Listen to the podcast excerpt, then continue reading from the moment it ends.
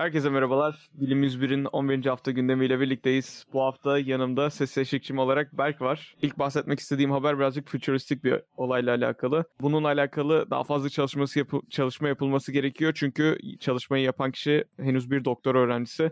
Bahsetmek istediğim haber de aslında DNA'mızın uzay ortamında ya da mikrogravite ortamında nasıl bir tepki verdiği ile alakalı. Bizim şu an yaşadığımız dünya içerisinde belirli bir yer çekimi var ya da merkezcil kuvvet diyebiliyoruz sanırım, sanırım buna. Bunun olmadığı durumlarda DNA'mıza ne oluyor diye bir çalışma yapılmış. Açıkçası hani bu çalışmanın sonuçlarının ne kadar doğru olduğuyla alakalı birazcık şüphelerim var benim de. Çünkü DNA'nın ölçeği oldukça ufak olduğu için merkezcil kuvvetin yani yer çekimi kuvvetinin buna ne kadar iyi etki yapabileceği konusunda birazcık çekincelerim var. O kadar ufak ölçeklerde yer çekimi kuvvetinin buna etki yapabilir mi diye düşünüyorum açıkçası. Yapan çal- çalışmayı yapan öğrenci şunu göstermiş. Bu arada öğrenci diyorum ama doktor öğrencisi aslında yani. Bilim insanı diyebiliriz buna. E. coli bakterileriyle çalışıyor ve şunu fark ediyor. Mikrogravite ortamına aldığında E. coli'yi DNA'nın transkripsiyonunda daha fazla hata yapıldığını fark ediyor. Daha doğrusu bu hata yapılmasından kastım şu. Yapılan hataların tamiri daha az hale geliyor. Bu oldukça tuhaf bir şey ilk okuduğumda. Hani ben bayağı şaşırdım açıkçası. Dediğim gibi uzay ölçeğinin bu kadar büyük olduğu bir durumdan hani gravite çünkü hepimizin bildiği basit bir yasayla aslında şey yapılabiliyor. Ölçülebiliyor. Burada önemli iki tane nokta var. Birincisi mesafe, ikincisi de kütle. DNA'nın kütlesinin çok düşük olduğunu varsaydığımızda mesafenin açıkçası yüksek olması çok bir şey ifade etmiyor. Hani çarp çünkü çarpan kuralına göre oldukça düşük bir kuvvet haline gelmiş oluyor. Ancak buna rağmen böyle bir sonuç bulmuş. Bundan dolayı tekrardan gözden geçirilmesini düşünüyorum. Bildiğimiz bazı sorunlar var bizim fizyolojik de uzaya çıkıldığında yani mikrogravite ortamına geçildiğinde, gravitenin düşük olduğu ortamlara geçildiğinde genel olarak vertebrada sorun olabiliyor, kas atrofisi oluşabiliyor ve hani sirkadiyen ritimle alakalı sorunlarımız oluşuyor diye hatırlıyorum. Bunun haricinde yine hani vücudumuzun belli kesimleri graviteye ihtiyaç duyduğu için, yer çekimine ihtiyaç duyduğu için uzun süreler uzayda kalındığında bununla alakalı sorunlar oluşabiliyor fizyolojik. Bunların hepsi nispeten makro ölçekte çalışırken DNA'nın tamirinde böyle bir sorun oluşması çok mikro ölçekli bir sorun olarak gözüküyor. Bundan dolayı tekrardan çalışma yapılması gerektiğini düşünüyorum ben. Ancak tabii o, oldukça çığır açan bir çalışma diye düşünüyorum ben şimdilik. Bununla alakalı sonralardan tekrardan çalışma yapılacağına eminim çünkü hiç kimsenin beklemediği bir e, açıkçası bu. Ben de primatlarla alakalı bir çalışmadan bahsedeceğim. Bu hafta tek bir haberim var.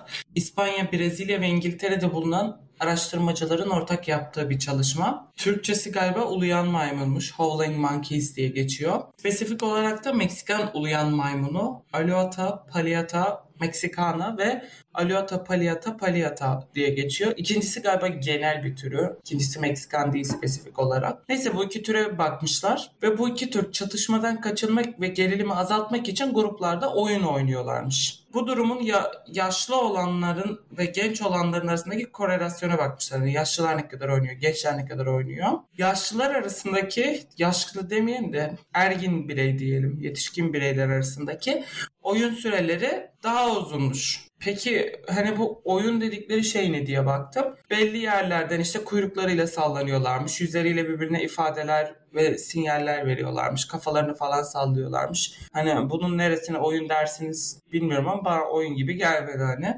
Neyse bunlar zaten enerji harcayan şeyler. Enerji harcamasına rağmen toplumda önemli bir yeri varmış. Ve dediğim gibi az önce oyun potansiyeli yetişkinlerde oyun arkadaşına bağlıymış. O yüzden süreler daha uzun oluyor ve yetişkin dişiler oyunlarda daha ilgili ve etkileşimli oluyor karşı taraftaki partnerle. Oyun sıklığında da artış nerede gözlenmiş derseniz dışarıda meyve ararken oyun sıklığında artış gösteriyormuş. Neden? Çünkü meyve bir besin, ödül gibi bir şey. Hani stres oluşturuyor ortamda. Herkes almaya çalışıyor. Bir kapışma var besine ulaşma. Bu yüzden oyun sıklığı artıyormuş bu dönemlerde besin arayışındayken. Oyundan kastın rekabet mi yoksa eğlence oyunu mu? Eğlence, çatışmadan kaçınmak için eğlenmeye çalışıyorlar. Oyun oynuyorlar çatışma olmasın diye, kavga kıyamet kopmasın diye. Türk psikolojisine çok uygun bir durum. Kavga çıktığı zaman müzik açıp halay çekme diyebiliriz.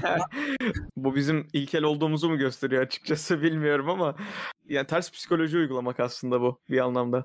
Ee, tuhaf geldi açıkçası. Hani acaba bizim toplumumuzda gördüğümüz o ters psikoloji uygulama durumu maymunlardakiyle alakalı bir köken oluşturuyor mu? Yani bu bizim yaptığımız şey aslında ilkel bir kökene dayanıyor mu diye düşündüm. Ama tabii yani bunun çalışmasını yapmak da kolay değil. Ama bu maymun türünde, bu primat türünde sosyal hiyerarşi de yokmuş. Bu grooming olayı da yokmuş. O yüzden stresi ve çatışmayı önleyecek hiçbir şey yok. Bir oyun sistemleri varmış. Günün son haberinden bahsedeceğim. Toprak kaybıyla alakalı bir sorun. Aa, Ziraat mühendisi bir eniştem vardı benim. Hala o işi yapıyor sayılır aslında ama hani açıkçası kendi doğduğu büyüdüğü yerde özellikle çokça toprakla uğraşıyorlardı. Ve hani onunla konuşmayı sevdiğim konulardan bir tanesiydi bu. Tarımı nasıl yapıyorsunuz, ne kadar ilaç atıyorsunuz vesaire, hani sulama nasıl yapılıyor vesaire diye. Türkiye'deki tarımla alakalı en büyük sorunlardan bir tanesi açıkçası ölçülü bir şekilde ilaç kullanılmaması. Adam çıkıyor tarlasına, çuvalı açıyor, eliyle fıtır fıtır dağıtmaya başlıyor ilacı. Neden? Çünkü ilacı daha fazla koyduğunda daha fazla böceğin öldüğünü fark ediyor ve daha iyi hasat alabildiğinin farkında. Ancak şeyi düşünmüyor. Bir dahaki sene karşısına ne deniyor? Dirençli böceklerin çıkabileceğinin farkında değil. Ve bu sadece ilaçla alakalı değil. Nadasa bırakma işlemini bilirsin. Toprağı bir yıla kilip bir yıl e, geri bırakılır ki toprakta yeteri miktarda şey oluşsun. İşte karbon düzeyi oluşsun, azot tekrardan oluşsun, gerekli mineraller oluşsun. Hani Liebig'in minimum yasasını hepimiz biliyoruz. Çalıştığın yerde minimum miktardaki mikronütriyente göre orada maksimum verimi alabilirsin ancak. Yani kalsiyum düzeyin mesela topraktaki belirli bir düzeyin altına indiyse sen içeriye ne atarsan at kalsiyum düzeyinin minimum, minimumu kadar verim alabileceksin gibi şeyler öğrendik. Türkiye'deki topraklara çok ciddi miktarda ilaç atılmasından kaynaklı toprak kaybı yaşandığının zaten farkındaydım ben. Özellikle hani toprak yandı diyor insanlar. Bırakıyorlar gidiyorlar. 3 sene sonra 5 sene sonra geri geliyorlar. Hani bu aradaki 3-5 sene toprak sahibine çok ciddi anlamda birincisi masraf oluşturuyor. Çünkü e, elindeki arsadan para kazanamıyor. İkincisi adam diyor ki ben ne uğraşacağım bu toprağın şeyiyle gideceğim ben oraya inşaat yapayım diyor. E, Şunu fark ettim bu çalışma aslında bunu gösteriyor. Bu sorun sadece burayla alakalı yani Türkiye ile alakalı değil. Aynı zamanda Amerika'da da var. Bundan yaklaşık 160 yıl önce Amerika'ya ilk Avrupa'dan gelen yerleşimcilerle beraber tarım ciddi anlamda artmaya başlıyor. Ve bu artan tarımda tabii hani yüzyılın sonuna gelinene kadar ki yüzyılın sonuna geldiğinde aslında ilk başta Avrupa'da çıkıyor. Avrupa kıtasında çıkıyor. Fertilizatörler, özellikle kimyasal gübreler vesaire ilk kez Avrupa'da ortaya çıkıyor ki 20. yüzyılın aslında başlarında vesaire birazcık daha yaygın hale gelmeye başlıyor. Daha sonrasında da e, ciddi anlamda kullanılmaya başlanıyor bunlar. Ve bunun kullanımı tabii Amerika'da özellikle yüzyılın başında çok ciddi miktarda artıyor. Son 50-60 yıl içerisinde de biz çok ciddi miktarda hasat almaya başlıyoruz. Neden? Bu ürünler sayesinde. Hani toprak dediğimiz şey aslında bir kaya parçası ve hani e, yeterince su tutabilen ya da birbirinden farklı işte e, çeşitlere sahip olan bitkinin tutunabileceği ve topraktan e, kendi besinlerini çekebileceği, gerekli besinleri çekebileceği bir şeyden bahsediyoruz. Alandan bahsediyoruz aslında. Ve maalesef toprak kaybı çok ciddi bir sorun tarımda.